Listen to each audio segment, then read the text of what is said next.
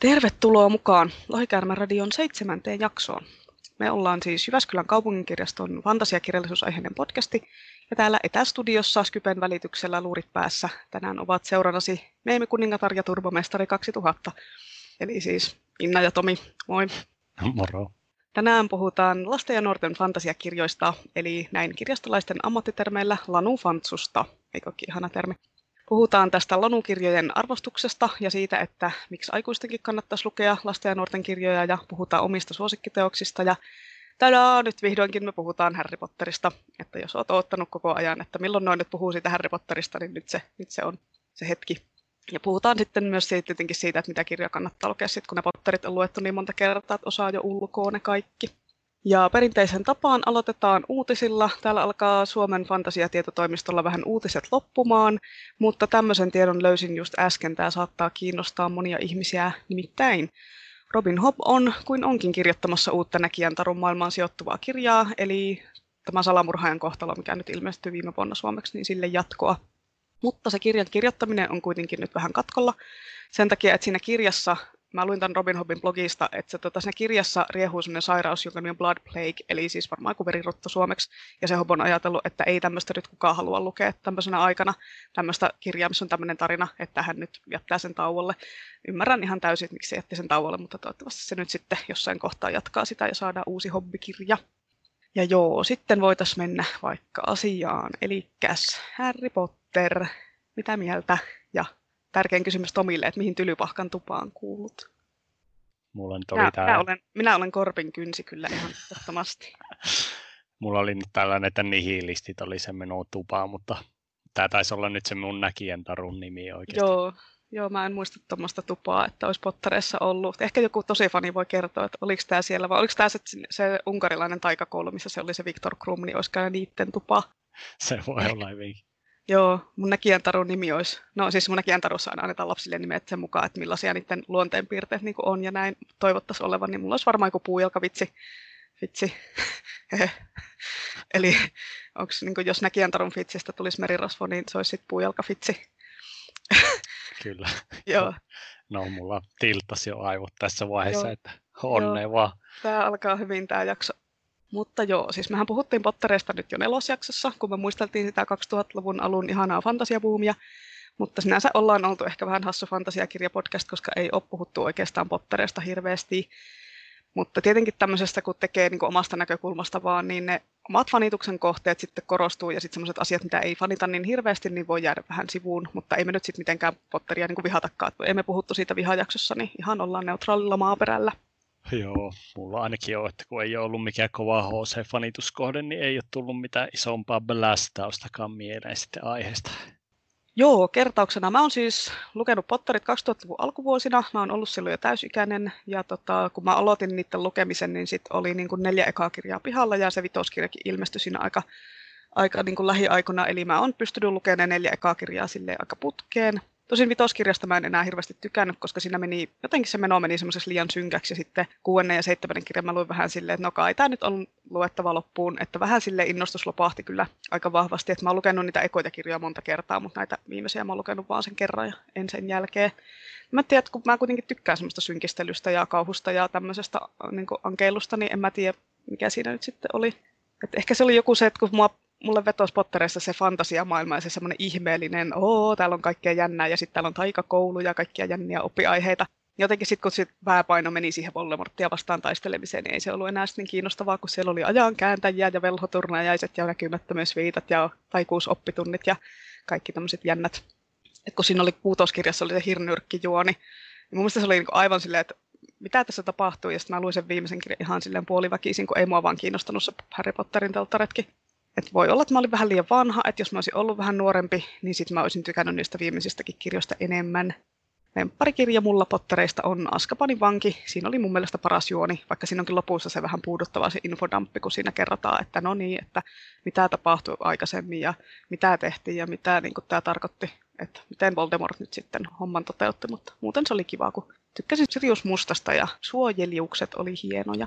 Joo, no mähän paljastin jo aiemmin tässä meidän podcast-sarjassa, että mä en ole lukenut kokonaan kuin sen viimeisen osa, eli sillä mennään edelleenkin.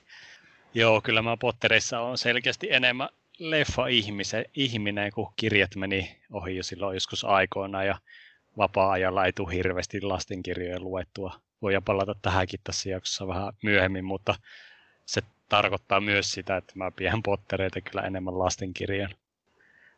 Joo, mä tykkään kanssa niistä alkupuolen tarinoista enemmän. Niissä on vähän semmoista just kepeitä ja ilmavaa ja mielikuvituksekasta semmoinen fantasia maailma, mitä niissä on. Ja ehkä Potterit on just parhaimmillaan semmoisessa niin kuin saduomaisessa kerronnassa just, että missä saadaan kaikkia hienoja karkkeja ja sun muita ihmejuttuja ihmetellä, niin ne vetoo jotenkin semmoisen niin kuin lapsen omaaseen mielikuvitukseen ehkä paremmin just kun nämä tämmöiset perinteiset pahis vastaa hyvissä, ne on jotenkin hirveän kliseistä. Se pääjuoni on jotenkin niin perinteistä sellaista, että ei siitä oikein mitään saa irti. Jos nyt joku suosikkiosa pitää valita, niin kyllä mä varmaan valkkaisin sitten salaisuuksien kammioon. Niin, suosikkileffa. Suosikkileffa siis, no, joo. Kyllä se on aika uskollinen sille kirjalle, että sinänsä ne leffat on ihan hyviä, että jos on kattonut leffat, niin sinänsä ei sieltä hirveästi jää mitään puuttumaan, paitsi sitä pientä piperrosta tietenkin. Mutta pääasiassa ne kyllä on aika uskollisia.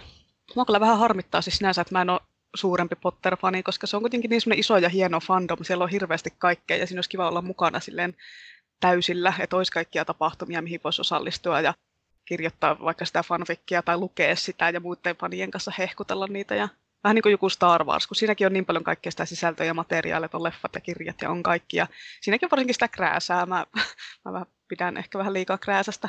Kun mä niin kuin katsoin kaupassa, että siellä on niin kuin Vimeolla Prismassa näin Stormtrooper-suihkusaippua, semmoinen Stormtrooperin muotoinen semmoinen, niin kuin, mikä oli suihkusaippua, mistä voi sitten, en mä tiedä mistä se puristettiin pihalle, mutta kuitenkin oli se, vitsi, olisinpa Star Wars-fani, ja oli rohkelikko ovimattoja, ja joku Darth Vader-leivän paahinkin varmaan on jossain, jotain Luna Lovegood, tai laukkuja ja silmälaseja, mutta en mä nyt ole sitten ihan tarpeeksi kova fani, että mä viittisin ostaa niitä, kun harmittaa, kun silleen suurimmat fanitukset on oikeastaan sellaisia asioita, mistä ei sitten myydä tuommoista erikoiskrääsää, tai ei niitä ainakaan mistään Prismasta saa, että mäkin haluan niin kuin Buffy the Vampire Slayer joulukoristeita, ja peuralinnateepaitoja, ja tai Stephen King pääsiäismunia, onhan tietysti noita olemassa silleen, noistakin kaikkea krääsää, mutta sitten pitäisi aina jostain Amerikasta tilata ja maksaa postikulut ja muuten ei sitten raski. Onko sä semmoinen fanikrääsä ihminen yhtään? Onko sulla tullut pulloavaaja ja Darth Vader leivän pahdin pahtaa sen Darth Vaderin naaman siihen paahtoleipään? No en mä oikein kauhean krääsä tai fani-ihminen enää nykyään ehkä ole, että vaikkakin toi Darth Vader leivän paahin kyllä kuulostaa ihan parhaalta keksinnöltä, mutta mulla suuremmat fanituksen kohteet kuitenkin ehkä löytyy tuolta musapuolelta ja kirjojen parissa on sitten taas tasa yksi mestari vaan, mitä ei ole ylittäminen. Niin mulle on siinä mielessä aika helppoa tämä krääsäily kirjojen parissa. Pottereissa nyt on tosiaan varmaa, en nyt tiedä, siis ei ole hajua enää nykyisyydestä, niin ainakin kulta-aikoina tosiaan ollut mahtava faniskene käynnissä ja lähiaikoina on kyllä saanut sitten näiden pienempienkin lukijoiden ja kirjastokävijöiden Potteri-fanitusta saanut seurata sitten vierestä ja se on ollut ihan hauskaa katsella, että pienemmätkin lukijat löytää kaikkea muuta sivutoimintaa niiden kirjojen lisäksi. Joo, kyllä se edelleen se fanitus, Potter-fanitus on voimissaan kovasti, mitä mä nyt oon kirjastojen ja Harry Potter-tapahtumien määrästä voinut päätellä, että jos on niin kuin kaksi asiaa, mitä kirjaston lasten ja nuorten tapahtumissa ylitse muiden, niin ne on Harry Potter-jutut ja soturikissat. Niihin tulee aina porukka ja ne aina kiinnostaa. Mitäs sitten semmoisia sun omia suosikkeja tuolta lasten ja nuorten fantasian puolelta? Varsinkin niin kuin omassa lapsuudessa tuleeko mieleen semmoista, mitä sä et ole vielä maininnut aiemmissa jaksoissa? Mulla ainakin kovimmat suosikit lapsuudesta on vähän hämärän peitossa nimittäin, semmoiset mitä mä en olisi täällä maininnut. Ei muista enää kaikkia semmoisia ihan lapsuuden kirjoja, mutta kuitenkin aina kiinnostanut kaikki peikot ja möröt ja haltijat ja kumppanit. Sitten tietysti luin aika pienenä tarinavailla loppua, tosin se nyt on semmoinen aika kaikenikäiselle sopiva. Sitten semmoinen kirjailija kuin Mary Stewart, silloin oli semmoinen Susimetsän salat ja Sludo ja Tähtihevonen, tämmöisiä niin kuin satumaisia lasten fantasiaromaaneja. Muistan hämärästi, ne pitäisi varmaan jostain koittaa kaivaa omaan kokoelmaan. Sitten viimeinen Yksisarvinen oli kans, luin senkin aika nuorena, että kaikki tämmöiset taruolennot niin kuin yleensä, ja sitten kaikki tietokirjat taruolennoista, niin kyllä kiinnosti pienen. Niin, no niin kuin aiemminkin on jo mainittu täällä, niin pienenä on kaikkea mahdollista fantasiaa ja mytologiaa ja taruihin viittavaa kiinnostanut lukea. Mitä nyt en ole maininnut sitten minäkään kirjoista, niin ei niitä kyllä tarkasti sinne muista enää. että mitkä on jäänyt ulkopuolelle. Tietty, kyllä mä pienempänä skidinä luin sit kaikkia niin kuin ihan tällaisia satukirjoja ja niin kuin ihan perinteisiä satuja ja tällaisia noiden lisäksi, että ne on varmasti sitten kanssa ollut yksi sellaista lastenkirjoista, mitkä on tullut kahlailtua.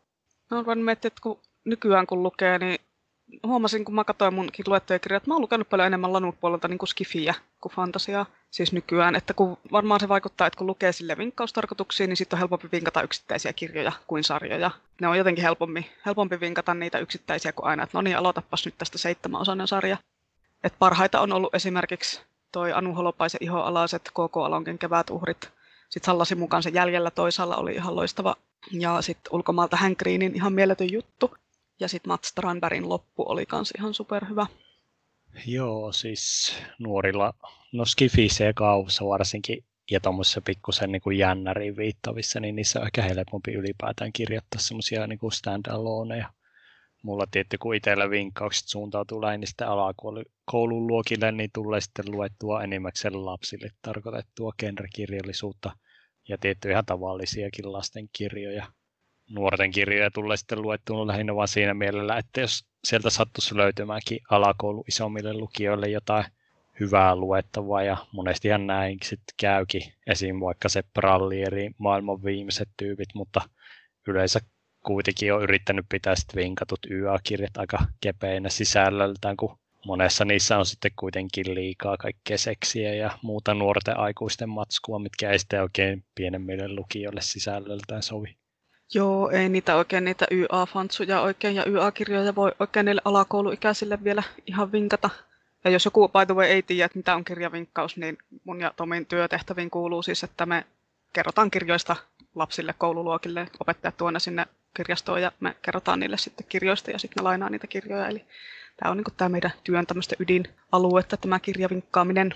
Mulla on vähän semmoinen nolottavan suuri aukko oikeastaan noissa kotimaisissa nuorten fantasiakirjoissa, tälleen sivistyksessä, koska mä oon lukenut lähinnä sitä YA-fantasiaa englanniksi, eli alkuperäiskielellä, kun ei ole vaan sitten jaksanut odottaa, että suomennettaisikohan tämä joskus.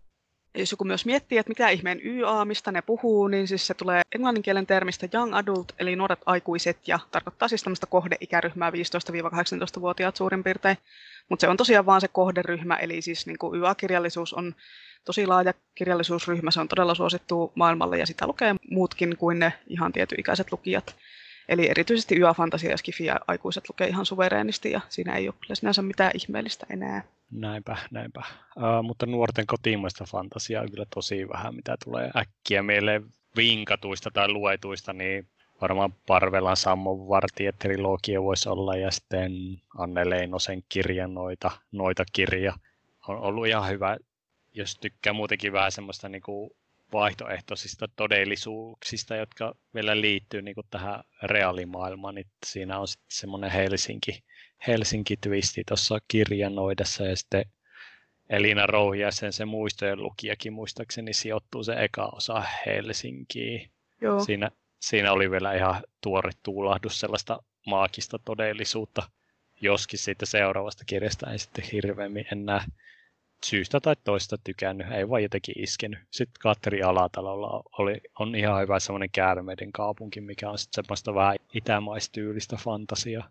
Joo, mulla on se vielä lukematta. Sitten tuli meille itsellä niin tietysti Turtsanin Offin Mareesi-kirjat ja Sinihelmisen Väkiveriset ja Elina Pitkakankaan Kuura-kirjat. Nämä on kaikki naisten kirjoittamia. Sitten Erika Viikin se steampunk-sarja, se Kaksosauringot-trilogia. Joo, suomalaisissa naiset on hyvin edustettuna kyllä. Ei ole ollut kuin se Parvela. Niin, mikä on vähän semmoinen aktiivisempi. Niin, mutta ihan sinne maailmallakin no niin, tuntuu olevan, että naiset kirjoittaa enemmän sitä fantasiaa nuorille. Niin, totta. No sitten lapsille nykyaikaisempia fantasiasuosikkeja on kyllä paljonkin tietysti. Mutta jos jotain nyt pitää valkata, niin voisi olla vaikka Mervi Heikkilältä on semmoinen Aielinsaaren taru-sarja ja sitten on Jaan jään hammaskirja. Siitäkin on nyt muistaakseni toinen osa ilmestynyt tai ilmestymässä. En ole kyllä sitä itse lukenut vielä. Sitten Tuutikki Tolosella on semmoinen Mörköttirilogia, joka on todennäköisesti mennyt aika monelta pienemmältä lukijalta kokonaan ohi. Mutta nyt jostain syystä näyttää siltä, että sitä lukijat alkaa löytää. Mä vähän epäilen syyksä, että kouluissa voi olla joku lukusysteemi, että se mainitaan jostain listoilta. Se eka osa on varsinkin vähän semmoinen paksu, niin se voi pelottaa sitten kiinnostuneita lukijoita, mutta se on tosi hyvin kirjoitettua, semmoista vähän erilaista mörkö-peikko-fantasiaa, semmoista aika kevyyttä. No, onko tässä nyt syynä viime kevään mörkö löysi sään buumi? Ei varmaan, onko se tullut sen jälkeen, että kaikki on lukee mörkötrilogiaa? Ei, se eka osa taisi tulla joskus 2015 tai mitähän se olisi. Niin, mutta kaikki on ruvennut nyt lukemaan sitä tässä. Niin, no siis jotenkin. Joo, voihan se olla, että on niin kuin, että etsitään jotain mörkökirjoja, niin se on semmoinen ainakin, missä on jo heti otsikossa se mörkö mainitaan, niin se on helppo ottaa sieltä lainaa. Sitten on VM Toivosella on semmoinen viikinkitrilogia, mikä on semmoista vauhikasta luettavaa. Mikähän se oli se eka osa? Jos kiinnostaa niin kuin enemmän kansantaruihin pohjautuva fantasia, niin, tai siis toi on viikinkimytologia, mutta sitten jos haluaa tämmöistä kotoisampaa mytologiaa tai kansantaruja, niin sitten on Sari Pelton nimellä semmoinen avainkantajatrilogia, mikä joka kirjassa vähän eri aspektista katsotaan sitten. Itse olen opiskellut joskus muinnon perinteen tutkimusta, niin sen takia sitten kiinnostaa nuo erilaiset mytologiat aina noissa lastenkirjoissakin. Ja jostain syystä lähivuosina on tullut vielä niin paljon sellaista. Sitten ihan yksi ehdoton suosikki on niin kuin lähimenneisyydestä sitten lasten fantasiakirjoissa tuo Karin Erlandsonin Taru silmäterästä sarja, josta mä kyllä epäilen, että sitä ekaa osaa on alun perin Helmenkalasta ja on siis se ensimmäinen osa. On niin kuin yksittäisenä kirjana kirjoitettu, mutta sitten on venytetty sarjaksi, kun onkin suosittu ollut se eka osa. Eli voi lukea vähän niin kuin Mostan tornin tapaan myös semmoisena stand-alone yksittäisenä kirjana. Tässä sarjassa on vähän erikoista tälle aikuislukijan silmiin, että se päähenkilö on ihan älyttömän sietämätön jotenkin. Tai semmoinen, niin kuin, no miten sen tämä nyt oikein kuvailisi. No, ärsyttävää. Ärsyttävää tai semmoinen. Se on semmoinen niin kuin täydelliseen vastakohta silleen niin kuin ärsyttävällä tavalla, mutta onneksi ne hahmot kuitenkin paranee. Niin, eli sun niin kun Quothe on niin kuin täydellinen, niin sitten niin kuin, onko tämä niin kuin sen vastakohta? Ei sulla nyt mikään kelpaa, kun ei kelpaa täydelliset eikä epätäydelliset. Niin, tai se on jotenkin semmoinen niin kuin niljakas. Okei, se on niin kuin nuori tyttö kuitenkin. Että no on joo, mutta niin ne motiivit, mitkä niin kuin tulee sinne tarinassa esille, niin on jotenkin niin ihmeellistä. Joo, no okei, mutta joo. Mielenkiintoista lukee tämä niljakkaasta nuoresta tytöstä tämä tarina. Joo, no mutta tämäkin tarina on nyt paranee tämä kirjasarja sitten pikkuhiljaa. Ja ne saa niin kuin ne hahmot lihaa luittansa ympärille aika hyvin, vaikka siinä ei ihan älytöntä hahmokaartia olekaan mukana. Se on toisaalta ihan hyvä. No joo, siis hyvässä tasapainossa semmoinen mytologiatoiminta ja rauhallinen kerronta. Noissa lasten fantasiakirjoissa mä tykkään muutenkin, kun niissä ei ole. Tää on niinku tosi harvoin mitään semmoista ylimääräistä täytettä. Ne on yleensä semmoista tiivistä timanttia, varsinkin hyvät kirjat, niin niitä lukee ihan mielellä aikuinenkin. Ja noiden lisäksi tietysti voisi mainita sitten vaikka Neil Patrick Harrisin Taikajengin, Chris Riddelin Aada Kootti, joka on vähän semmoista kauhufantasiaa tai kauhuhuumoria. Kauhu on muutenkin hyvä aina vinkkauskirjoissa, niin se toimii sitten ihan fantasiana tai kauhuna. Ja sitten Kiaerin tai Nikma-kirjat ei ehkä kaikille ole kovin tuttuja. Tämäkin on itse asiassa, mä oon saanut tämän vinkkinä yhdeltä pieneltä alakoululaiselta lukijalta, niin tämä on ollut hyvä vinkkauskirja. Eikö se ole semmoinen, että niitä on joku pari vaan, että niitä on tullut sitten lisää? Joo, niitä on. Aina kysytään ja sitten niinku silleen ääneen, ei täällä ole kuin nämä kaksi vaan olemassa. Joo, se on vähän niin kuin 3 tai 4 osaa tai jotain. Ja jostain syystä se niinku kiertää aina noilla pienemmillä luokilla. Vähän niin kuin ne Wingsit, ne keijukirjat tai sarjakuvat tai jotain. Niin aina joku niinku uusi sukupolvi tuntuu löytävän. No jos, en tiedä mistä syystä, pitäisi kysyä joskus niitä lapsilta.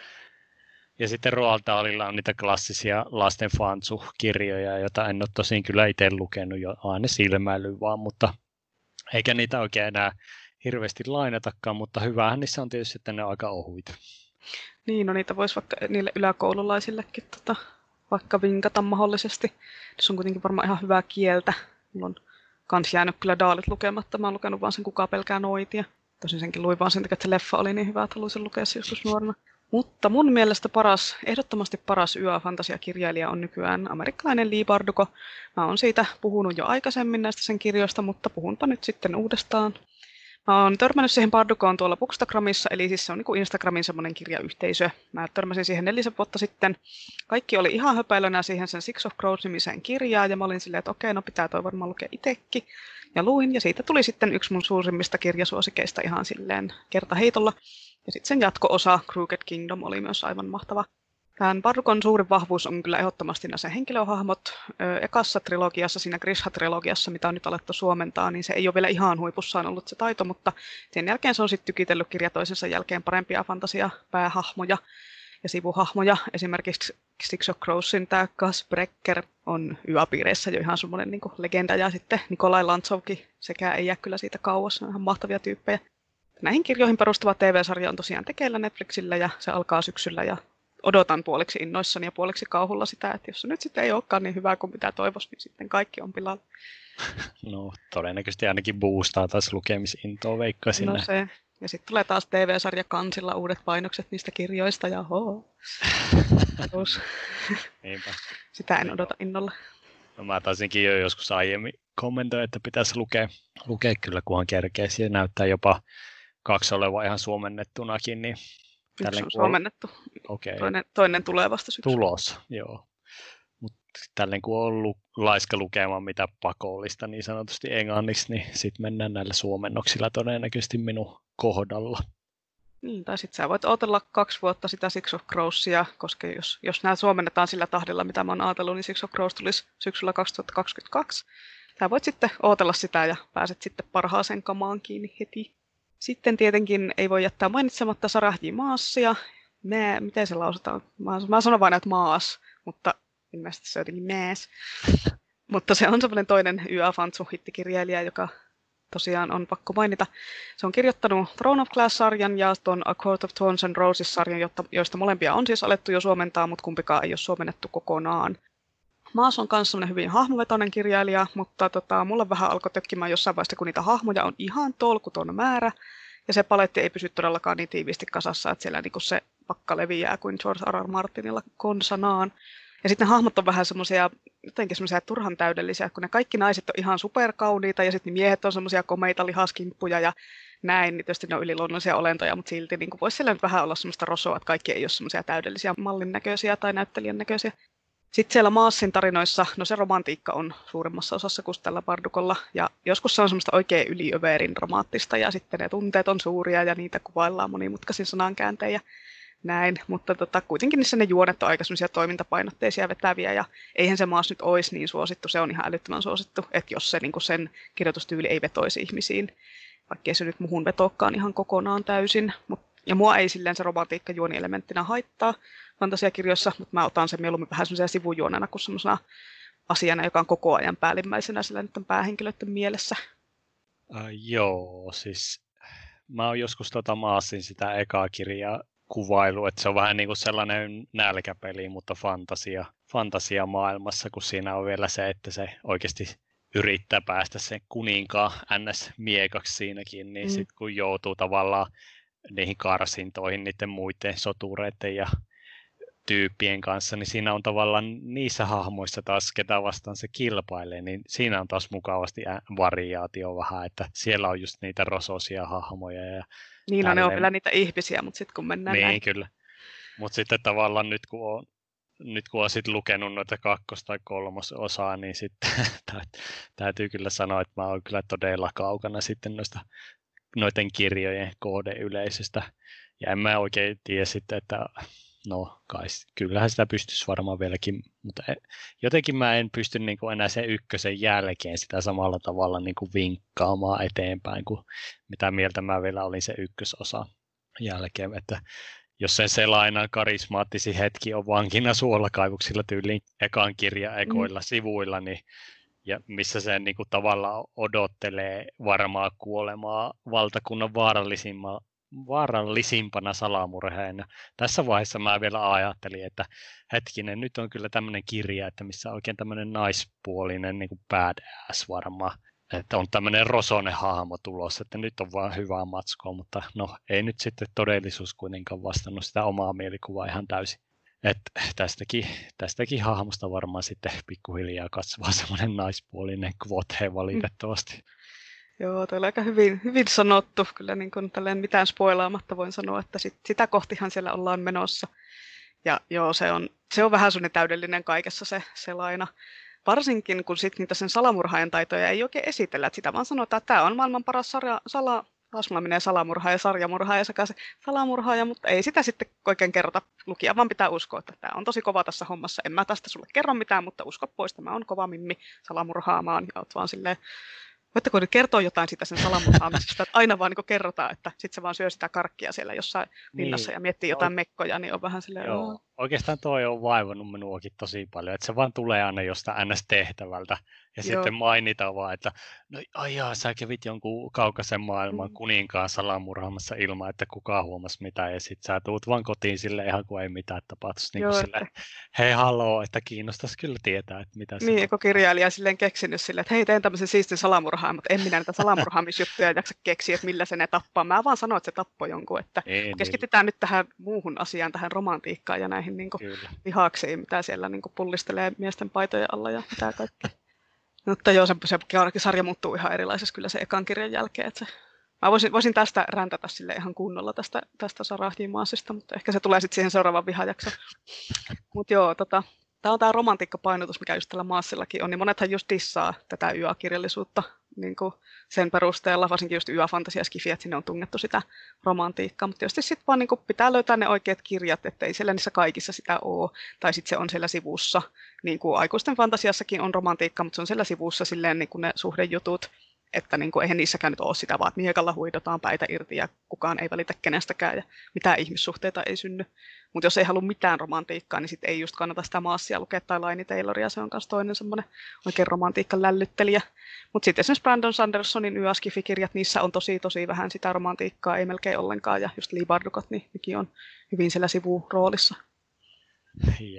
Jep, tuon romantiikkapainostuksen takia niitä YA-kirjoja monesti nälvitäänkin semmoisiksi naisten hömppäkirjaksi. Sen verran kyllä pitää kommentoida tähän, että monestihan nuo romantiikka-osaston viritelmät sitten vähän niin kuin tukahduttaa sitten sellaisen muuten ihan kiinnostava juonen. Tai mä nyt käytän esimerkkinä Siiri Enorantaa tässä, mistä tulee myöhemminkin puhetta, että tuollaiset niin kuin tietynlaiset kohtaukset siellä tekstin sisällä ainakin mulle oli ihan täyttä keringeä, kun ne tulee sitten ihan silleen tavallaan randomilla siihen tarinaan silleen, ja ei oikein varsinaisesti niin kuin loppujen lopuksi mitään sisältöä tuo siihen itse tarinaan, niin no joo, niin kuin mä tuossa totesinkin, niin mä en ole ehkä ihan sitä oikeaa yleisöä näille kirjoille.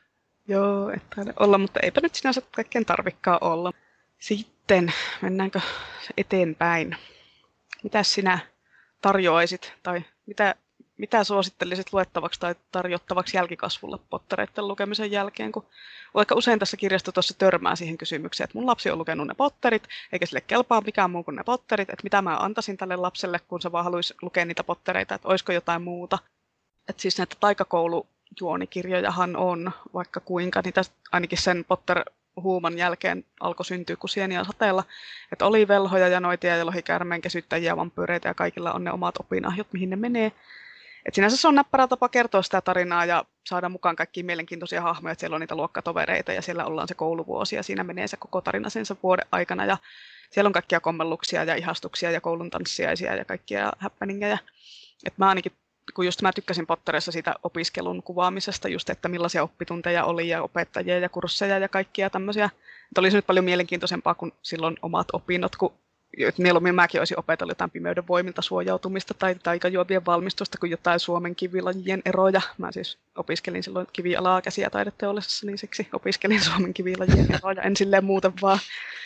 Ja tietysti nyt jokainen lukija tietysti viehättyy niistä Pottereista niin kuin omista syistä. Et ei se välttämättä ole kaikille se taikakoulujuttu, mutta jos tässä meidän suosituksissa otetaan kriteeriksi, samankaltaisuuskriteeriksi vaan se, että kirjassa on nuori päähenkilö, joka kasvaa tarinan edetessä, mukana on värikkäitä sivuhahmoja ja kirjassa taistellaan pahaa vastaan, niin sitähän voisi tähän luetella suunnilleen jokaisen fantasia- tai skifikirjan maailmassa, varsinkin lasten ja nuorten puolelta. Eli jos nyt näissä meidän suosituksissa keskityttäisiin enemmän siihen, että on joku taikakoulu tai muu opinahja, tai sitten ollaan muuten enemmän tekemisissä niin kuin taikuuden kuin semmoisen miekan heiluttelun kanssa.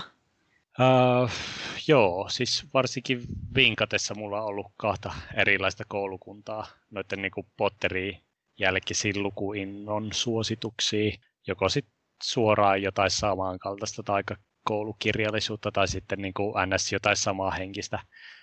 Ja tämä sama henkisyys nyt sitten ihan tilanteesta ja lukijasta riippuen, tosiaan saattaa tarkoittaa sitten ihan melkein mitä tahansa fantasiakirjaa, kun lapsilla on monesti kirjojen hyvistä puolista ihan erilainen käsitys, mikä itsellä on, niin sitten tavallaan kyselemällä saa parasta vinkkiä ehkä, että mistä ne nyt sitten sattuisi kuitenkin tykkäämään. Että vaikka ne nyt tykkäisikin Harry Potterista tai samantyylisistä, niin sitten toisaalta joskus saattaa ollakin joku ihan erilainen fantasiakirja kuitenkin se, mikä niin kuin lopulta kiinnittää niiden huomioon eniten. Mm.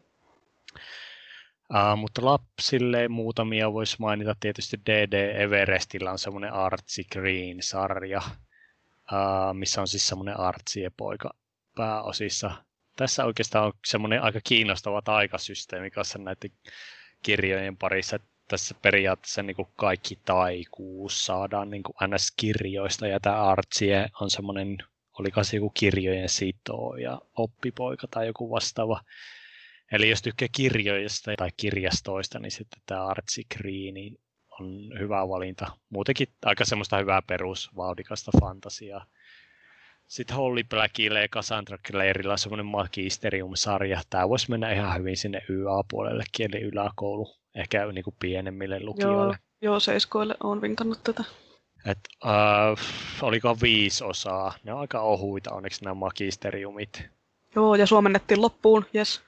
Joo, kerrankin tuli loppuun asti. Niin tämä on niin kuin hyvin semmoista perinteistä taikakoulua. Ja tuossa ekassa kirjassa on vielä semmoinen hyvä cliffhanger, mikä koukuttaa aika hyvin siihen tarinaan. Ja se on vielä semmoinen ihan kohtalaisen mielenkiintoinenkin vielä, mikä kantaa sitten pitemmälle siinä kirjasarjassa. Juoni on siis semmoinen Callum Hunt-poika, menee yllättäen taikakouluun. Vaikka se ei halua mennä siinä. Niin, se ei halua mennä. Se on ehkä se ensimmäinen twisti siinä.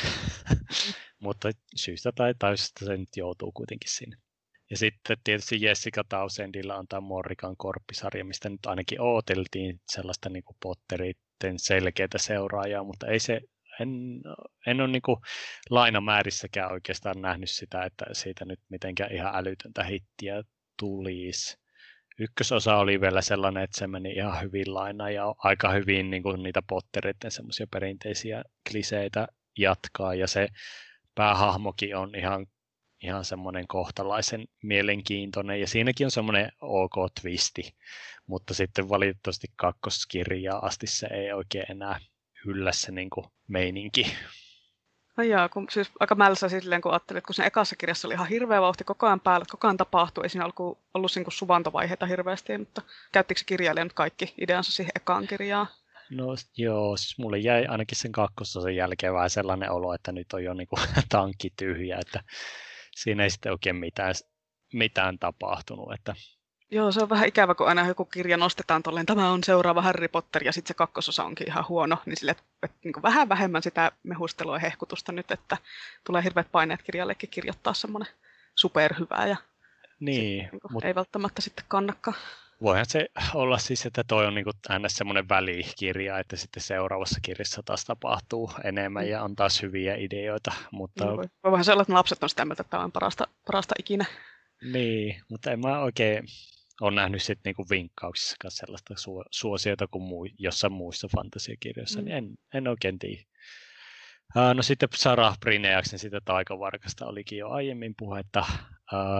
Seurataan siis Konpoikaa, joka on taskuvaras, ja se sekaantuu semmoisten niinku arkkimaagien juonitteluihin semmoisessa vähän steampunk-maailmassa. Tämä on niinku minun lähiaikojen semmoinen yllätyssuosikki. Ei ole mitään semmoista hirveätä high fantasyä, että aika semmoista maanläheistä fantasiakirjallisuutta, mutta silti jotenkin niin kuin semmoisella yksinkertaisella viehätyksellä sai kyllä minut lukea.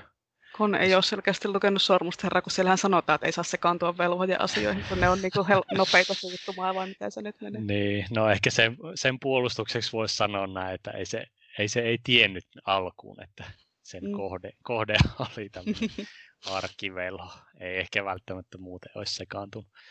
No sitten Peter Bergtingillä on semmoinen taika-akatemia.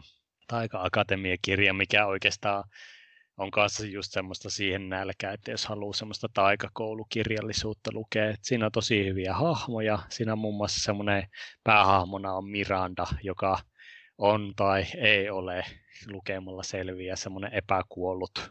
Tässäkin siis taika-akatemiassa on niinku se NS-vaatimus, että pitää olla jotain erikoisia maagisia kykyjä tai jotain vastaavaa, niin tämä nyt on tämä epäkuolleisuus tai zombi-elämä, sen Miranda. Mielenkiintoista. Ja sitten siinä on semmoisia muitakin hauskoja sivuhahmoja, että niillä on sitten semmoinen Malda-opettaja, joka liittyy sitten siihen bosseen jossain vaiheessa, mikä on semmoinen entinen demoni, prinsessa tai kuningatar tai joku vastaava, mistä saadaan semmoista hyvää huumoria revittyä sitä menneisyydestä. No sitten Eon Colferilla on tietysti ne Artemis Fallin sarjat. Mä oon muutamia niitä ekoja lukenut ja sen perusteella, mitä mä muistan niistä, niin ihan hyvin voi suositella, jos haluaa niinku semmoista perinteistä settiä. Aikuisillehan tätä on aika paljon, tätä ns. Semmoista taikadekkarikirjallisuutta, ja vaikka Artemis nyt ei niinku ole mikään dekkari, sekin taisi olla joku mestarivaras tai vastaava, mutta näitä samaa olen töissä taikasäätiössä kautta paikassa ja selvittele yliluonnollisia juttuja löytyy näistä Colfer-kirjoistakin. Ja sitten tietysti Toni de Terlisillä on ne Spiderwickin kroniikat. Niitä on paljon, ne on ohuita, humoristisia ja sitten vähän semmoisia Monster of the Week-tyylisiä, jos oli jollekin genre-tikkarille tuttu tämä, että aina niinku salaissa kansioissa sun muissa sarjoissa on niitä aina viikon hirviöitä, niin vähän samantyylisiä Pafissa ja Supernaturalissa ja kaikissa on tätä niinku viikon vastuun. Eli semmoinen aika tuttu kaava niissäkin, että jos on varsinkin lukenut paljon fantasiaa, mutta ne menee sille just hyvin harjoitellessa lapsille fantasiakirjallisuuden lukemista. Nämä on sen verran vanhoja, että näitä voi uudelleen suositella nyt lapsille. Että joo, ja ne on tavallaan... ne ei ole vielä ehtinyt niin lukea niitä. Niinpä, ja ne on silleen kuitenkin NS-ajattomia, että niissä ei sitten taas ole mitään tämmöistä hirveän paljon mitään niin kuin nykyaikaista modernia hömppää. Mutta niin kuin jo totesinkin, niin lapsilla on ihan omanlaisissa käsitykset siitä, että mitkä on hyviä kirjoja. Ja monesti parhaat lastenkirjat ja fantsukirjat varsinkin, niin ne saa selville vaan sitten ihan kysymällä niiltä lapsilta, että mitä ne lukee. Mä oon monesti saanut vinkkausten jälkeen aina lapsilta hyviä vinkkejä, että mitkä on niiden mielestä hyviä kirjoja ja on ottanutkin sitten varsinkin genrekirjoja, että... Ja sitten lapset myös lukee sitten tosi avoimin mielin kaikkea mahdollista. Jos on vähänkin kiinnostavia, niin ei ole samalla tavalla sitten painetta löytää sitä just täydellistä lukukirjaa sitten sille jollekin finni-naamalle.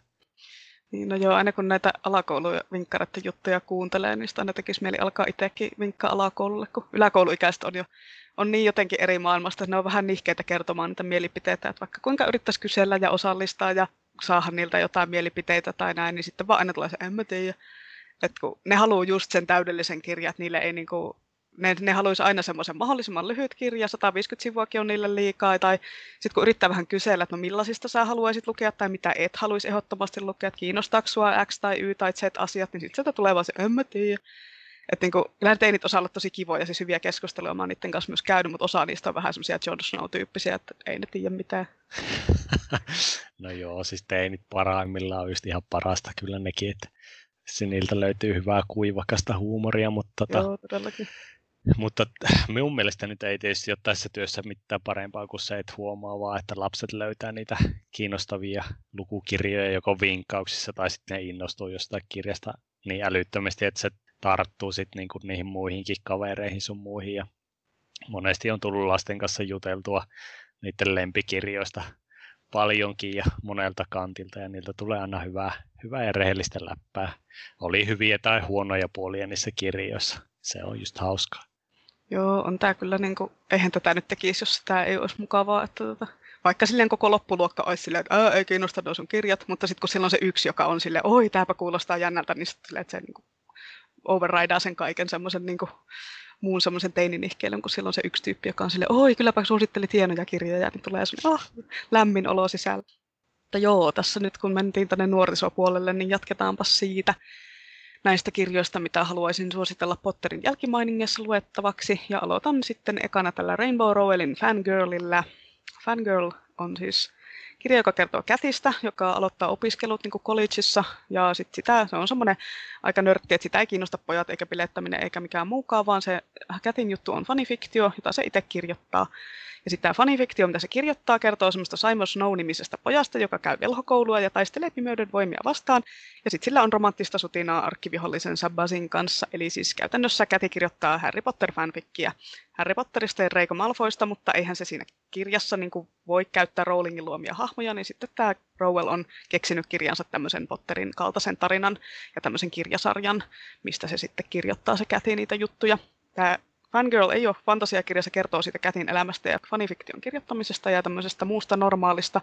Mutta sitten kun se kirja ilmestyi ja siitä tuli tosi suosittu, niin sitten kun ne lukijat oli niin innoissaan tämän kuvitteellisen tämän Simon Snown tarinasta, että sitten se homma lähti ihan lapasesta ja sitten Rowell kirjoitti 2 kirjaa pelkästään sitä Simon Snowsta ja Bazista.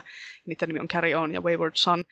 Ja sitten Anyway the Wind Blows on 3. kirja, joka ilmestyy ilmeisesti loppuvuodesta. Ja olisi kyllä hirveän kiva, kun nämä suomennettaisiin, koska nämä ihan varmasti uppoisivat suomalaisiin Harry Potter-faneihin kuin ohi käärmeen liekkivoihin, sanotaanko nyt vaikka näin. Joo, sinänsä nyt vasta huomasin tuon Carry On ja Wayward Sonin, kun mä oon lähiaikoina katsonut Supernaturaalia paljon, niin onko tämä nyt joku tällainen niin kuin intertekstuaalinen?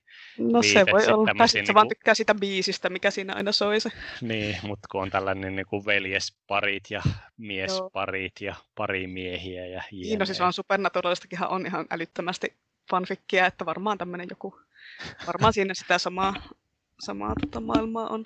Niin kyllä. No mutta kuitenkin tälle aasinsiltana ennen omia suosituksia voisi ylipäätään tälle kommentoi, että räntätä, että miten tavallaan hankala yleisö, kuitenkin nuoret on potentiaalisena vinkattavina, kun vinkkaajan näkökulmasta yleensä ajattelee nuoria enimmäkseen niin kuin yläkoululaisina, että silloin niin kuin tosi moni YA-kirja jäisi vinkkaamatta kohtalaisen aikuisen sisällön takia.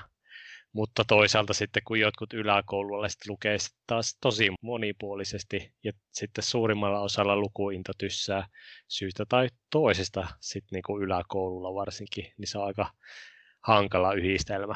Et silloin ei auta, että suuri osa kirjoista on joko älyttömän paksuja tai sitten edes niiden sisältämät romanssit ja seksikuvaukset ei ole sitten niin kuin riittäviä houkuttimia kuitenkaan vielä sen ikäisille. Ja voi olla jopa semmoisia, että ne ei välttämättä edes kiinnosta just sen takia. Niin, no siis jos siinä kirjassa olisi kuin 400 sivua, niin vaikka se, niin kuin, kyllä mä mainitsen esimerkiksi, kun mä Maasia vinkkaan, että tässä on seksiä tässä kirjassa, mutta en mä saa sitä sillä myytyä niille silleen, että nyt niin kirjassa on seksiä, nytpäs luen ton. Ei se niitä niin paljon kiinnosta, että se on se K-15 kiinnostaa enemmän, kun se on ohut ja siinä on hauskoja höhöt ja seksi läpi. Niin, kyllä. Ja kyllähän me päästään tietysti tässä työssä esimerkiksi pääkirjastolla vinkkaamaan vaikka lukiolaisillekin.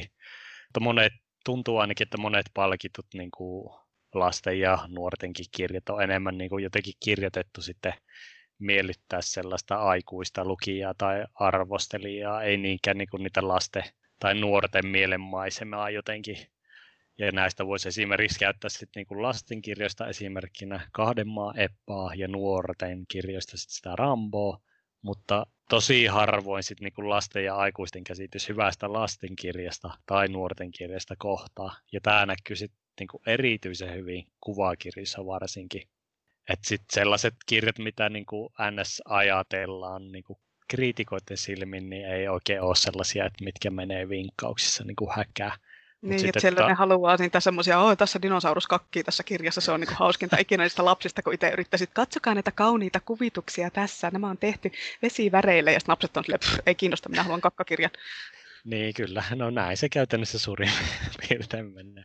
Ja sitten just niinku nuorten kohdalla, vaikka jos haluaisi niinku jotain syvällistä kirjaa muillekin kuin niille himolukijoille saa niin kuin vinkattua, niin sitten niiden sijaan menee taas semmoiset Karen Makmanuksen tyyliset, just tämä Yksi meistä valehtelee jotka on niin kuin NS-neutraaleja toteutustavaltaan, mutta sitten kuitenkin vetoo myös isompaa lukijakuntaa niin kuin yläkoululaisissakin. Ja sitten näissähän monesti on just se universaali, tai näissä universaalissa hittikirjoissa just ehkä enemmänkin taustalla, ja se joko, että on joko Netflix-sarjatoteutus, tai sitten joku tuttu sienkikulttuuriin tai leffa-adaptaatio, varsinkin genrekirjojen ulkopuolella, että YA-fantsussa varsinkin Jenkeissä on kohtuullisen hyvä tilanne ihan kirjoissa, vaikkakin sitä tilastojen valossa ylläpitää aikuiset naiset tällä hetkellä. Mm. Joo, kyllä olen huomannut tuon, että tuommoinen realistinen kirjallisuus on helpompi saada vinkkauksessa menemään. Että ei ne jotenkin ne yläkoululaiset ainakaan innostu siitä fantasiasta samalla tavalla, että ne haluaisi eniten semmoista karurealismia ja murhia ja kaikkia tämmöisiä synkkyyksiä ja niitä dystopioita, että niin, ja toisaalta just, että fantasiassa taas tuntuu ihan semmoinen perusfantasia menemään.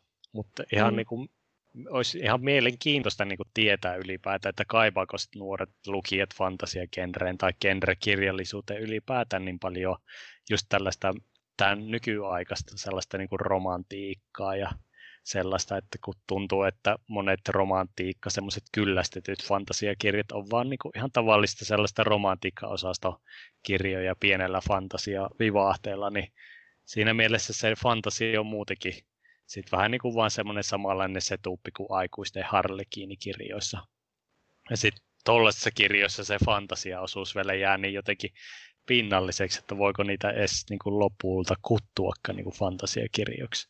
Ja kaipaako sitten niinku se 13-18-vuotiaat, mitä nyt tälle niinku työn näkökulmasta ajatellaan, että se on niinku se nuorisolukijakunta, tällaista kontenttia, että niinku, ja ylipäätään, niinku, että lähetetäänkö me niinku 25-vuotias nainen vaikka, mikä tavallaan sitten menee vielä niinku ns. Niiden nuorten aikuisten lukijakuntaan, niin ekana sinne nuorten fantasiahyllylle, niin en ainakaan mä muista, että olisin tehnyt tällä tavalla. Että jotenkin niin kuin tuntuu, että niin kuin määritteleekö se kuitenkin se niin kuin 18-25 tai 35 lukijakunta nyt ihan niin kuin liikaa näitä niin kuin nuorten fantasiakirjojen markkinoita. Että tämä on jotenkin kiehtovaa. Pitäisi vissiin palata koulun penkille tutkimaan tätä asiaa. Niin, no toisaalta ethän sä tiedä, jos ei joku nainen tulee siihen, että onkohan tämä nyt 17-25V, että ainakin mä oon tosi huono arvioimaan ihmisten ikiä, ja mä nyt oikein voi kysyä, että minkä ikäinen olet, mille hyllylle vien sinut? Mutta siis tosi hyviä kysymyksiä just toi, että miten paljon niin kuin just se, että mitä kustannetaan, niin miten paljon se vaikuttaa siihen, että no luetaan nyt tätä, kun ei munkaanlaista ole, vai niin kuin kumpi niin kuin tulee ensin, että kirjailijat saa vaikka jonkun hyvän idean, että hei, mäpäs kirjoitan tämmöisen fantasiakirjan, missä ei ole yhtään romantiikkaa, niin sitten siellä joku kustannustoimittaja sanoo, ei kun lisää tähän romantiikkaa, tämä ei muuten myy. Että voihan se olla, että siinäkin niin kuin tulee semmoisia vääristymiä, mutta en mä tiedä, onko meidän kuulijoille jotain kommentteja tai mielipiteitä, niin jos on, niin saa laittaa yksityisviestiä Instagramissa tai kommentoida sinne Instagram-postaukseen tai laittaa sähköpostia. Ja sitten jatketaanpas näitä mun suosituksia. Täältä se tulee taas, eli pakko mainita, kun yksi päivä, mä tuossa joku aika hokasin tämmöisen, niin kuin, että hei, Patrick Rothfussin Tuulen nimi, eli tämä kirja, mikä nyt on mainittu joka ikisessä jaksossa, niin se on vähän niin kuin Harry Potter uudelleen versioituna. Eli siinä on alussa orvoksi jäänyt poika, siinä on pahat velhot tappanut sen vanhemmat, sillä on taikavoimia ja se menee opiskelemaan niitä taika-asioita sinne taikakouluun ja sitten se aiheuttaa siellä kaikenlaisia kommelluksia ja hankkii vihamiehen ja sitten se samalla hautoo suunnitelmaa, että se kostasi ne kuolleet vanhemmat ja toihan siis ihan Potterin jooni vaan niin kuin pähkinänkuoressa. Tosin, no Harry ei ollut ihan samanlainen täysin hyvä kaikessa niin kuin Quathe, mutta olihan se vähän semmoinen kuitenkin semmoinen erikoinen lumihiutala se Harry. No, tämä on mulle niin ristiriitainen tämä Tuulen nimi, että luotetaan nyt sinun arvioon. Joo. Ehkä parempi näin. Kuitenkin. Joo, ei tämä ole se eka asia, mitä mä nyt suosittelen sen Harry Potterin jälkeen, mutta kuitenkin, että tässä on se taikakoulujuoni, mistä mä kans tykkäsin. Siellä oli niitä jänniä taikakursseja ja muuta. Kyllä, mutta ihan hyvin ole. Jos on joku himofantasia kuluttaja varsinkin, niin kyllähän Tuulen nimi on semmoinen, että varmasti menee kyllä siinä, missä muutkin. Ja siis se onhan se laadukasta kirjallisuutta, ei siitä nyt mihinkään päästä. Harry Potter-fanit ei ainakaan pelkää paksuja kirjoja, että se on, niin, se on niin paksu se kirja, että sitä ei oikein pysty suosittelemaan kaikille, mutta Harry Potter-fanit ei varmasti pelkää sitä, että siinä on yli 600 sivua. Niinpä. No joo, siis näistä minun vinkkeistä mä voisin aloittaa Rick Riordanin kirjoista. Mä yleensä vinkkaan sitä ns. Niin kuin pojille tai pian yleensä mielessä, että ne voisi olla sellaisia ehkä sisällöltä, mitkä kiinnostaa poikia, mutta alakoululaiset, 5-6, siellä lukee myös tytöt vielä paljon fantasiaa ja kaikki genrekirjoja, niin nekin tytöt. Myös tytöt, herranen myös aika. Ettäkö tytöt lukee fantasiaa, mitä tämä on? No joo, siis tarkoitan nyt tälleen vähän niin kuin isommista, pienistä koululaisista, kun se alkaa jotenkin hirveän hyvin huomaamaan, että niin kuin ei, tietyt kirjat ei enää kiinnosta ketään. Yleensä ne genrekirjat sitten tippuu aina pois.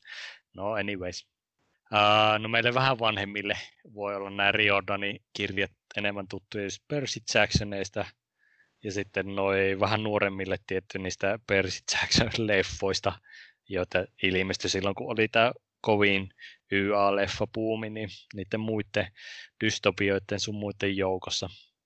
Mä itse tykkään enemmän Magnus Chase-sarjasta, mikä on jotenkin eikä hyvä yhdistelmä semmoista niinku huumoria ja kiinnostavaa hahmoa ja vauhdikasta seikkailua. No, mutta nämä Riordanin kirjat on semmoisia niinku mytologiapainotteisia, että kaikki sarjat sijoittuu johonkin tiettyyn mytologiaan. Näissä ehkä hyvä on just se, että ne on selkeästi kirjoitettuja ja silleen aika niinku simppeliä kieltä, niin pystyy sitten vähän huonompikin lukija hyvin mukana.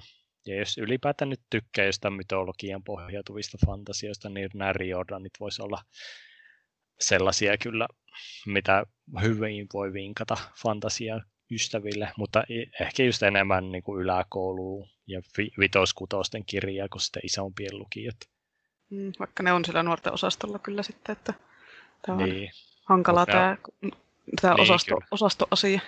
Mutta on vähän semmoista kevyempää kuitenkin, niin ei ole semmoista niin kuin liian monimutkaista. Eikä ole liikaa väkivaltaiseksi. Niin. Toisin kuin sitten tässä seuraavassa vinkissä, eli aikuisempaa makuun olevassa Lev Grossmanin The Magicians sarjasta, josta on siis myös TV-sarja HBOlla. Et siinä on semmoinen parikymppinen jätkä Quentin, joka saa tietää olevansa velho vai taikuri vai mitä ne siinä on. Ei ole velhoja, no magician. Ne menee semmoiseen taikayliopistoon ja sillä ne taistelee pahuutta vastaan kavereiden kanssa. Eli ihan hyvin voi tästä Potterista jatkaa tällä sarjalla, mutta näissä on tosiaan sitten enemmän väkivaltaa ja kiroilua ja seksiä. Näitä ei ole suomennettu, mutta ehkä sitten näillä kohderyhmällä, jotka on niinku tälleen parikymppiset, niin niillä nyt varmaan on englanti ehkä jo sen verran hyvin halussa, että voi lukea niitä kirjoja alkuperäiskielellä tai sitten voi katsoa sen TV-sarjan. Se oli ihan ok, mulla se jäi kesken tuonne kakkoskaudelle, mutta kyllä siitä moni tykkää. Niin, monestihan se on nyt vieläkin se tilanne, että täytyy vain englanniksi niitä kahlata, kun ei muutakaan oikein pysty. No sitten näistä uudemmista mä voisin mainita Sally Greenin semmoinen Sammon vartija trilogia, missä taas on niinku ehkä parasta antia semmoinen niinku vähän erilainen taikamekaniikka tämän niinku kirjojen maailmassa. Et siinä semmoisia niinku paholaissavuja saadaan semmoisista demoneista, joita metsästetään ja sitten niiden savujen avulla saadaan vähän semmoisia niinku maagisia taitoja itselle, eli impataan jotain piipusta vähän savua tai pullosta, niin saadaan taikamatskuja.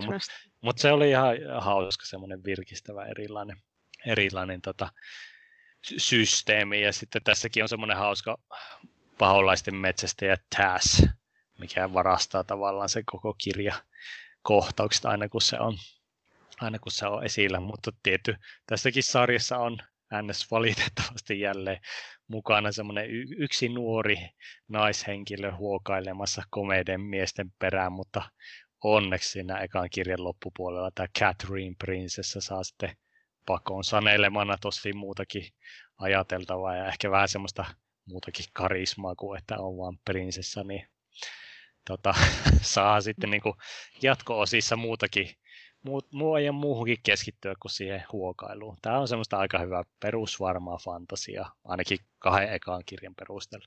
Joo, tuossa se mun hyllyssä oottelee, että minäkin sen lukisin. Sitten minä vinkkaisin Angie Seijin Angie Sage, siinä englanninkieliset nimet aina näiden lausuminen. Semmoinen sarja kuin Septimus Heap, joka kertoo velhosuvun Vesasta, Septimus Heapistä ja sen seikkailuista. Siinä on 6 kirjaa. Tässä ei ole sitä taikakoulujuttua, mutta muuten kyllä juonen perusteella kuulosti siltä, että voi toimisi Potter-faneille. En ole lukenut kyllä itse, mutta kuulosti ihan semmoiselta passelilta tähän tarkoitukseen. Joo, se voisi olla taas näitä kirjoja, mihin pitäisi ehkä tutustua. No vanhemmasta matskusta mä taas voisin mainita sitten semmoinen kuin Justin Somperilla on semmoinen Vampiraatit-sarja. Joskin tätäkin herkkua suomennettiin sille ärsyttävästi vain 3 ekaa osaa. setupi on kyllä kuin suora jostain 80-luvun kehitysriihestä semmoisen neon valoja yhdistettynä high-techiin, eli eletään vuotta 2500 ja maailman meriä pitää hallussaan sellaiset kauheat vampyyrimerirosvat, eli taatuu menoa luvassa.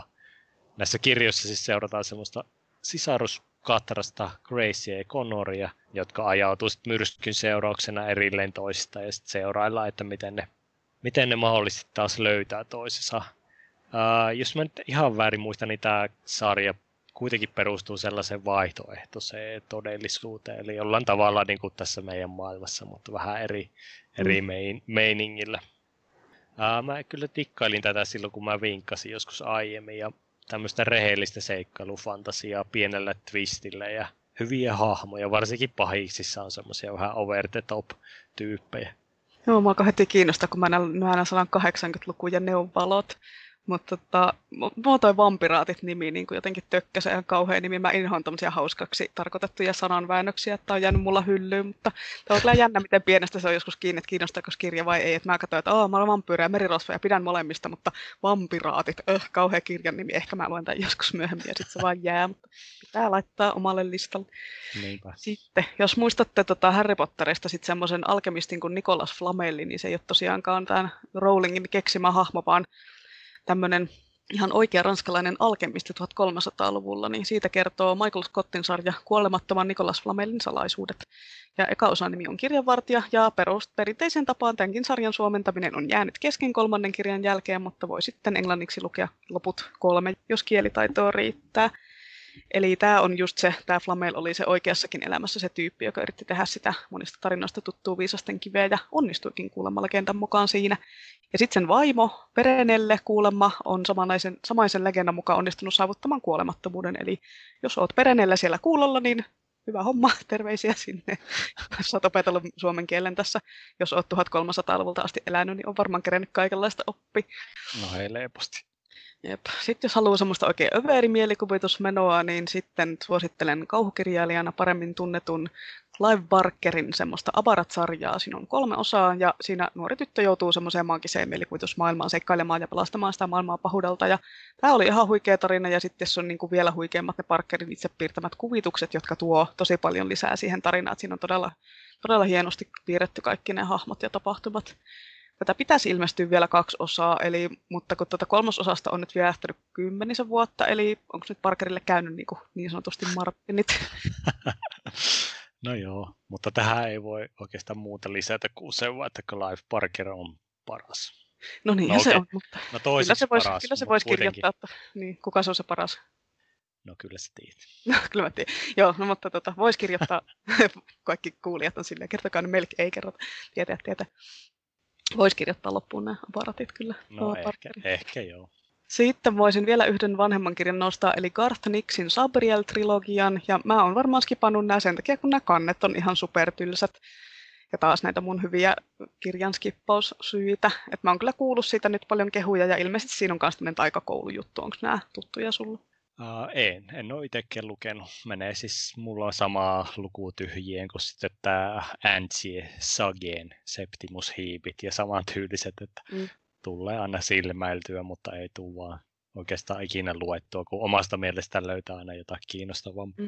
Joo, mulla on vähän tämmöinen ongelma, että kun mä oon lukenut niin kuin ysärillä eniten fantasiaa ja sitten niin kuin 2010-luvusta eteenpäin, eli sitten kun nämä tämmöiset, tämä ilmestyi Suomessa 2004, niin tämä ei ole edes mikään Potterin jälkimainingeissa kirjoitettu, tämä on alun perin vuodelta 1995, niin mä en ole ollut silloin semmoisessa fantasialukuvaiheessa, että mä luin silloin vähemmän ja luin enemmäkseen kauhua ja muuta, että aika monet tuosta 2000-luvun puolivälistä niin kun kirjat on jäänyt hyllyyn ja nyt ei sitten jotenkin ehdi lukea niitä, kun sitten tulee koko ajan uutta.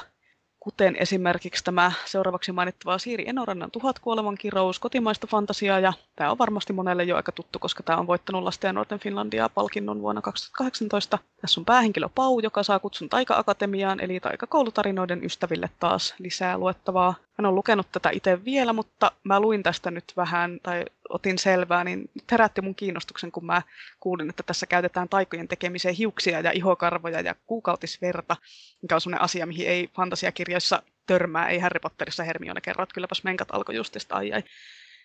Se on niinku huomaattaa Amerikka-aspektin taas tässä, että ei niinku kuukautisia emäntä ikinä missään. Ja mietin, että miksei semmoista ole semmoista kuukautisveriä naiseuden kukkaset velhoutta fantasiakirjassa. Mutta no näköjään tässä on, että hei, mulla on menkat, mä pystyn loitsemaan paremmin kuin muuhun aikaan kuukaudesta, olen voimakas. Ja siis tähän ei voi olla mitenkään kirjoitettu jenkeissä, että kun tässä on niinku nuorten kirja, jossa on kuukautisverta ja säärikarvoja, siis hyvin kauheita niinku raviolle tämmöiset. Joo, siis en pystyisi kyllä kuvittelemaan, että amerikkalaisella systeemillä menisi läpi tällaiset. Mm. Mutta onhan sitten varmaan nuo kuukautisveret sun muut ehkä menee sitten johonkin noita kirjallisuuden pariin, että sieltä voi löytää tietty enemmänkin. Mm. Joo, tässä 1000 kuolevan kirouksessa, kun lueskelin sitä vinkkauksia varten, niin taas ajattelin, että on ihan kiinnostava tällainen taikamagia-systeemi kehitelty, vaikka onhan tätä eriten magiaa kyllä fantasiapuolella ollut aiemminkin, ja verimagia tietysti on sitä tehokkainta laatua yleensä kaikesta magiasta, mutta no, tämä karvamagia on ehkä sitten kuitenkin lopulta ehkä just niin hölmö kuin se niin kuin yksityiskohdilta, kun sitä rupeaa, varsinkin kun sitä avataan sitten varsinkin hiusten kohdalla, niin se jotenkin niin hölmö kuin voi ajatella, mutta no, jotkut tykkää. En ole tälleen niin kuin henkilökohtaisella tasolla mikään yli 1000 ystävä. Tikkasin siitä niin kuin semmoista Lähi-Itää tai niin kuin, jotenkin tuli mieleen joku Egypti tai semmoinen niin kuin Niilin varrella sellainen. Siinä on vähän semmoinen jännä taas tämmöinen itämainen setupi ja hyvää luontokuvailua ja tällaista, mutta varsinkin se kerronta oli jotenkin ihan liian niin kuin semmoista yksityiskohtaista ja puuduttavaa taas siihen näin, miten vähän siinä kuitenkin tapahtuu mitään. No, mutta aina ei voi tykätä kaikista. Vai siinä on vielä niin kuin karvamagian lisäksi vielä Lähi-Itä ja kaikki, että kyllä on niin kuin kunnon soppa. Mä mietin tämä karvamagia tai tämä eritemagia, että onko nyt seuraavaksi sitten tulee niin kuin räkämagia ja korvavaikkumagia. No joo, se taas kuulostaa sellaiselta, että niin kuin lapsiin voisi vedota varsinkin sellainen joku, että joo, olisi ihan täyshitti. Joo, niitä lapsia kiinnostaa nämä kakkakirjat kyllä ihan liikaa, niin voisi nyt joku sitten fantasiakirjalle ja joku kotimainen ruveta kirjoittaa lapsille, jos kuuntelee, niin tämmöistä niin kuin, hei räkävelhot. Niin kuin, kyllä menisi lainaa, ai että menisi lainaa niin kuin ihan täysillä. Varma hitti. Jep. Puhuttaisiko sitten lasten ja nuorten kirjallisuudesta yleensäkin, eli ei pelkästään siitä fantasia-aspektista, eli miksi aikuistenkin kannattaa lukea lanua, miksi me luetaan lanua, lueksä sitä vaan työn puolesta. Mä voin ainakin itse sanoa, että mä luen nuorten kirjoja ihan omaksi ilokseni myös. Toki varmasti lukisin vähemmän, jos en olisi kirjastossa töissä ja en olisi kirjavinkkari, mutta kuitenkin, että esimerkiksi mun kovin kirjahitti viime vuonna oli Angie Thomasin YA-kirja On the Come Up, josta ilmestyy muuten todella hyvä suomennos. Sen nimi on Mun vuoro, kannattaa tsekata. Ja mä oon sitten ihan hullaantunut myös tuohon Annina Mikaman Taikuri- ja Taskuvarastrilogiaan, ja mä oon nyt ihan hajalla, kun se loppui just se sarja, ja mä en tiedä mitä mä nyt teen, kun mä en saa lukea niiden hahmojen seikkailusta enää kauhean. No, joo, siis mä oon sen ekaan osan lukenut, ja se oli kyllä hyvää matskua. No joo, no niin kuin aiemmin jo tuossa mainihin, niin mä en vapaa-ajalla lue oikeastaan mitään lastenkirjallisuutta. Ja tähän mä taas lasken myös mukaan sit kaikki YA-kirjat. Että niin kuin oonkin jo maininnut, niin fantasiaa tulee muutenkin luettua tosi harvoin vapaa-ajalla. Niin ne harvat kirjat, mitä sit oikeasti tarttuu lukemaan, niin ne ei sitten kyllä ole lanukirjallisuutta. Jos nyt niin kuin ihan väkisellä pitäisi lukea jotain tätä osastoa niin kuin vapaa-ajallakin, niin kyllä mä sitten lukisin mieluummin kuitenkin ehkä niitä lastenkirjoja, kun niissä keskitytään sitten siihen itse tarinaa, hahmoihin tai molempiin. Ja sitten on vielä hyvä seikkailumeininki niissä yleensä.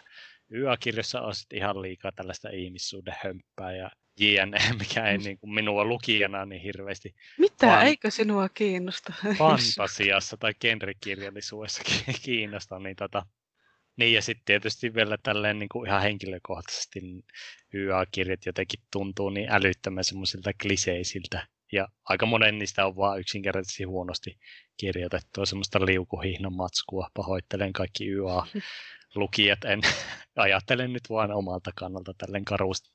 Niin en mä nyt oikein sille aikuiselle lukijalle osaa suositella, että lukekaa niitä lanukirjoja, josta. Mutta ainahan niitä hyviä poikkeuksia, esimerkiksi just Kaimanin lasten ja nuorten kirjat. Ja ylipäätään muissa genreissä on sitten taas niin kuin lanukirjoissa parempia yksittäisiä kirjoja kuin fantasiassa. Ainakin jotenkin tuntuu tällä tavalla. Kyllä kunnon ihmissuhteiden vihaaja ja romantiikan vihaaja, mutta joo, ei siis tarvitse pahoitella mitenkään. En mä usko, että kukaan tästä loukkaantuu, että sä et niitä niin kuin jaksa lukea. Että kaikilla on omat maut ja mun mielestä on ainakin ihan kiva, että esimerkiksi me ei olla niin kuin ihan samaa mieltä kaikista kirjoista, että tulee niin kuin hyviä vastakkainasetteluja ja keskusteluja. No joo, siis mulla ehkä enemmän ihmissuuden vastaisuuden kannalta en niin kuin vaan ymmärrä sitä konseptia, missä esim. Jos mä olisin fantasiakirjailija tai fantasiasta kiinnostunut kirjailija, niin saisin mieleen, että no hei, mäpäs kirjoitan fantasiakirjan lapsille tai nuorille, mutta se sisältö olisi kuitenkin sit enemmän niinku romantiikkaa ja ihmissuhteita kuin sitä fantasiaa. Et niinku, miksi ylipäätään sit kirjoittaa se fantasiakirja niinku sen perinteisen nuorten romanttisen kirjan sijaan, koska niitä on tosi paljon. Mä jotenkin haistan tässä taustalla semmoista niin kuin laskelmoivaa rahantekomasinaa ehkä. Kyllä mäkin tota laskelmoivaa rahantekomasinaa mietin monesti, kun tulee koko ajan semmoisia niin kuin samankaltaisia uusia YA-kirjoja, missä taas on ihana romantiikkaa. Että kyllä niin kuin sinänsä allekirjoitan tuon, että mäkin haluan enemmän fantasiaa ja vähemmän sitä romantiikkaa. Mutta voihan se olla, että nämäkin menee vähän sille aalloissa, että jossain vaiheessa, kun oli hirveä tämä teini-dystopia-kirjavaihe, sitten sekin niin kuin muuttui, dystopiakirjan määrä väheni. Ja tuntuu, että niin fantasia lähti nousuun. Voi olla, että fantasian määrä romahtaa ja sitten tulee taas jotain ihan muuta. Ja tässäkin vaikuttaa se Amerikka-aspekti, että voi olla, että Suomessa esimerkiksi, Suomessa ei niin paljon sitä romantiikkaa ole siellä. Siihen ei keskitytä niin paljon kuin siellä Amerikassa. Että just tämä, että mitä mä aikaisemmin sanoin, että voihan se olla, että siellä monet haluaisi kirjoittaa ei-romanttista, mutta sitten ne ei vaan pääse esille samalla tavalla ne kirjat. Tai kustannustoimittaja sanoo, että ei kun tähän pitää saada nyt romantiikkaa. Ainakin itselle niin kuin suurin syy, että miksi mä luen sitä nuorten kirjallisuutta, on se, että mulle kaksi tärkeintä asiaa kirjoissa on hahmot ja juoni, ja niissä sitä niin kuin painotetaan enemmän. Että tietenkin ne kielelliset ansiotkin on tärkeitä, mutta jos ne hahmot ja juoni ei ole kohdillaan, niin en mä jaksa lukea, jos on vaan niin kuin sille hienosti kirjoitettu kirja, mutta sitten ne hahmot ja juoni ei niin kuin toimi. Ja sitten mulla on vähän se ongelma, että mä en jaksa lukea mitään aikuisten romantiikkakirjallisuutta tai yleensäkään aikuisten realistista kirjallisuutta. Mä en lue historiallista, en lue tsiklittiä, en mitään. Mutta sitten jostain syystä mä tykkään lukea nuorten kirjoissa niitä romantiikkajuonia, että en mä tiedä mistä se nyt sitten johtuu. Et jotenkin ne teini-ihastumiset on semmoisia ihanan viattomia ja ihanaa semmoista eskapismia ja paluuta omaan nuoruuteen ja teinifiiliksiin, että en mä tiedä, ehkä mä oon ikuisesti henkisesti 17V, mutta en tiedä, mulle ne vaan uppoo monesti paremmin ne nuorisoromantiikka kuin aikuisromantiikka.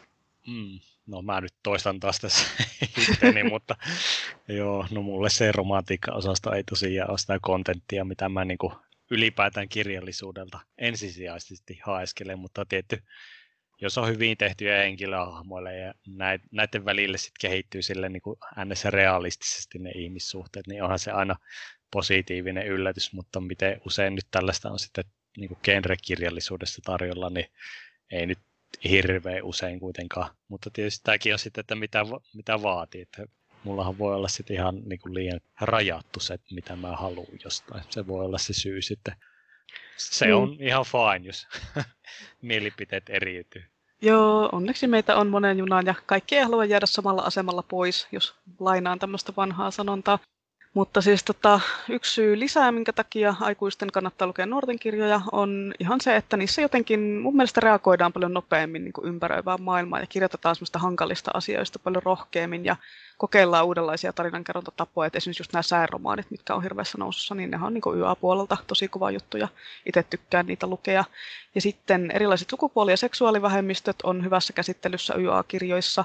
Ja ne on siellä enemmän silleen, niin kuin täysin normi, että ne ei ole silleen, että tämä on nyt tämmöistä niin kuin homoseksuaaliskifiä, vaan tämä on vaan skifiä, missä on homohahmo, eikä sitä siellä kukaan ihmettele sen kummemmin. Että se on siellä fantasiassa ja skifissä ihan samalla tavalla kuin muussakin. Että jos haluaa lukea hyvää tämmöistä LGBTQIA plus JNE-kirjallisuutta, niin sitten kannattaa sinne nuorten hyllylle ehkä suunnata.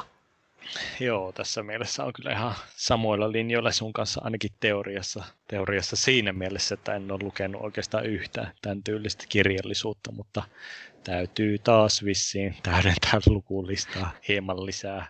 Mä voin tehdä sulle kirjalistan, tosin niissä, mä varoitan sua, niissä saattaa olla romantiikkaa niissä kirjoissa. Et mä en nyt tiedä, jos sä haluat niinku näitä suhteita, mutta sitten et halua romantiikkaa, että miten tämä toimii.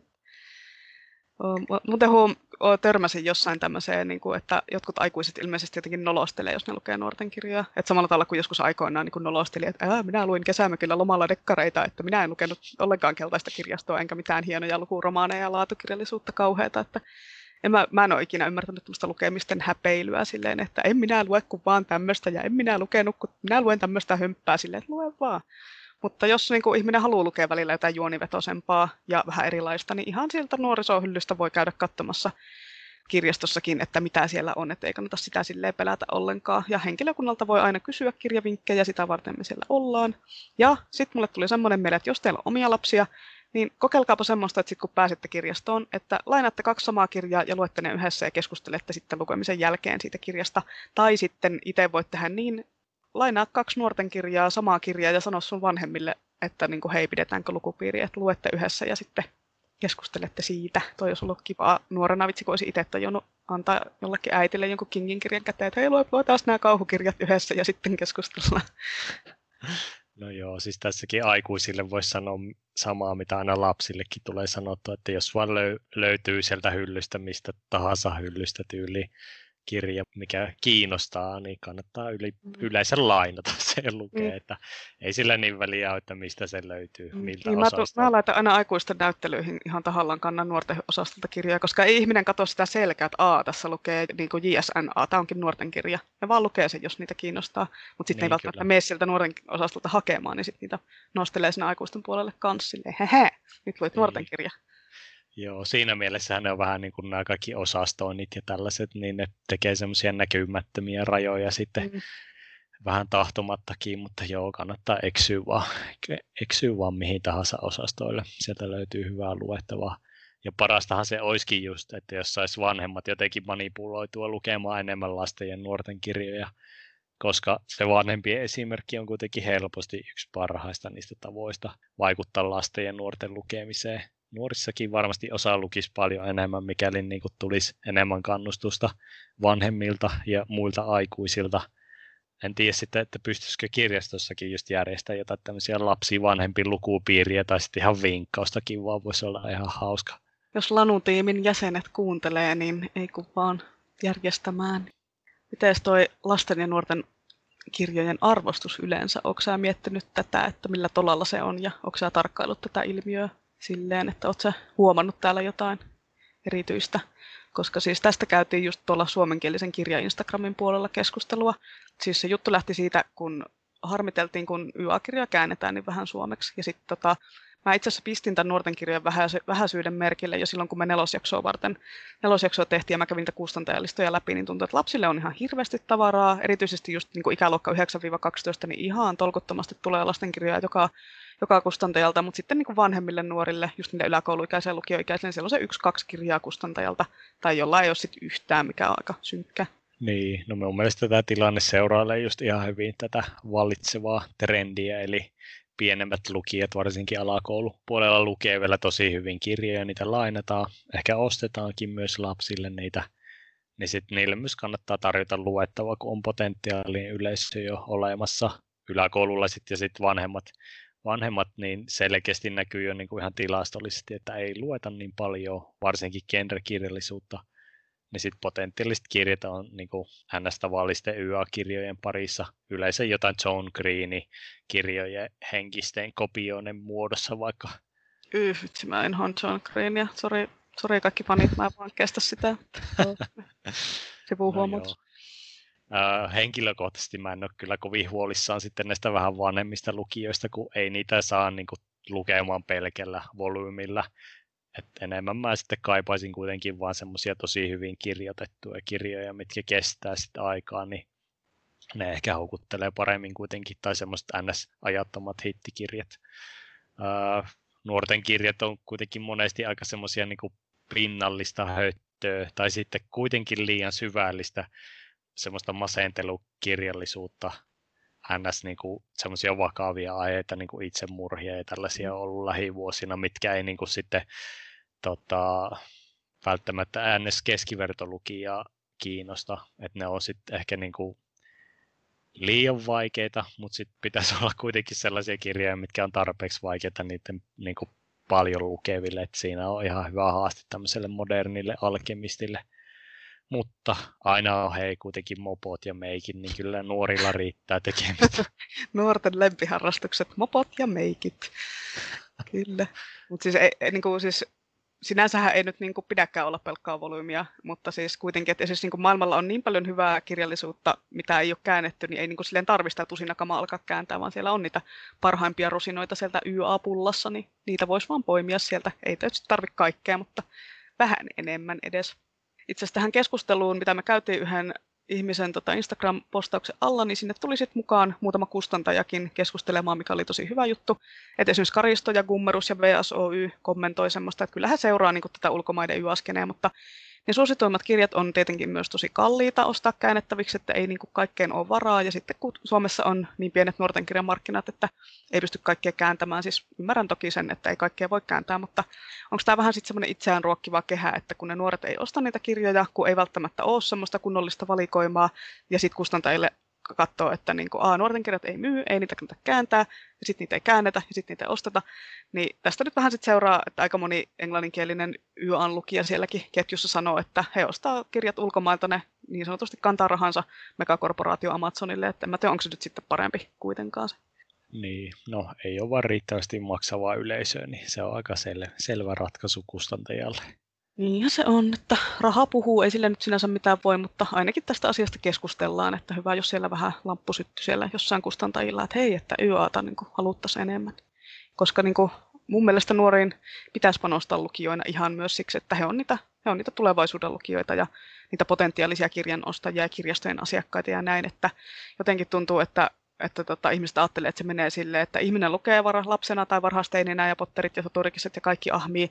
Sitten se lopettaa, sitten se ei niin kuin yläkoulussa tai lukioamisvuosien aikana se ei lue, koska se ei vaan niin kuin halua tai ei se löydä kiinnostavaa kirjallisuutta. Ja sitten taas parikymppisenä hyppää sinne aikuisten kirjoihin ja ahmii kirjoja ja ostaa niitä ja käy kirjastossa. Että onko se nuoriso semmoinen, sitä jotenkin pidetään semmoisena niin kuin pakollinen paha, semmoinen välivaihe, mikä menee toivottavasti nopeasti ohi. Mutta sitten tulee taas uusi nuoriso, että kyllähän niillekin pitäisi jotain olla. Niin, kyllä. Niin, ja sitten just, että millä tavalla panostaa, että kaikkea ei voi kuitenkaan suomentaa, koska kukaan ei sitten lopulta tiedä, että mitä ne teinit intoutuu lukea, jos paljon monipuolisesti suomentaisikin, että se edes se kovin lukija ei tule kuitenkaan lukea kaikkea mahdollista, jos ruvettaisikin tuuttaamaan paljon, saati sitten se keskivertolukija tai vähän lukeva. Itse kyllä uskon, että se lukuinnostus kyllä sitten palaa tai herää, jos on herätäkseen ajan myötä, jos on saanut mahdollisesti positiivisia ärsykkeitä enemmänkin lukemisen pariin. Tässä tietysti kirjastotkin on ihan hyvässä asemassa. Ja eihän niin kuin aikuisetkaan kaikki lue kirjoja, vaikka varsinkin aiemmat sukupolvet on joutunut niin sanotusti nautiskelemaan viihteistä kirjojen muodossa meitä paljon enemmän tai meitä nuorempiakin paljon enemmän. Että kyllä mä mieluummin otan niin kuin maailmaa vapaaehtoisesti lukemisesta nautiskelevia kuin pakkotuputettuja lukijoita. Joo, onhan toi ihan totta, että itse kun elää tämmöisessä paljon lukevien ihmisten kuplassa, niin välillä unohtuu, että ei kaikki lue yhtä paljon. Ja siis ratkaisuhan sinänsä tähän on, että eihän kaikkea tarvitse suomentaa, kun meillä Suomessa onneksi on tosi hyvä niin kuin nuorten kirjaskenee ja nuorten kirjailijoita, että ei sitä niin kuin olla mitenkään vaan käännöskirjallisuuden varassa. Täällä on tosi hyviä kirjailijoita, jotka niin kuin kirjoittaa todella hyvää tavaraa.